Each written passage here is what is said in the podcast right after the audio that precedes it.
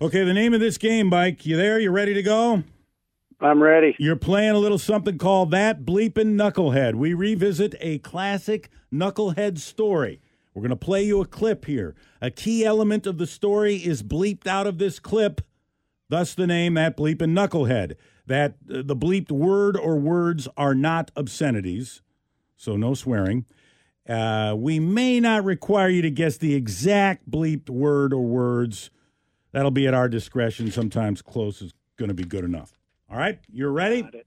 Okay, well, Ready. you should hear this coming down your telephone line. If not, we will recap what is said here, but listen closely to this clip and see if you can figure out what is being bleeped out here about this knucklehead. A Treasure Coast man is accused of provoking a small alligator to bite his arm, then into its mouth. Two people are facing charges for the incident.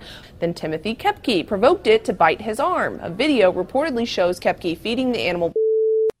So this Okay. guy's trying to feed an alligator. He's, tro- he's trying to put something in the gator's mouth and then he ends up getting bit by the gator.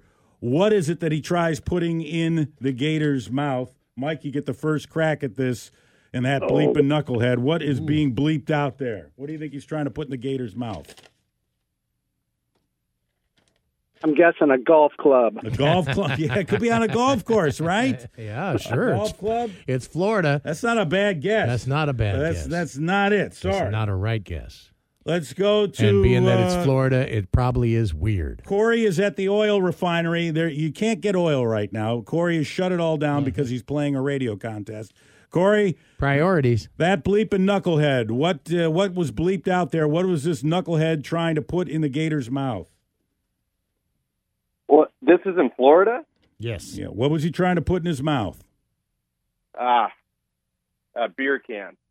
A can of beer. That's your guess. Did Yeah. you did you look it up? No, I didn't. You're, you're just guessing that.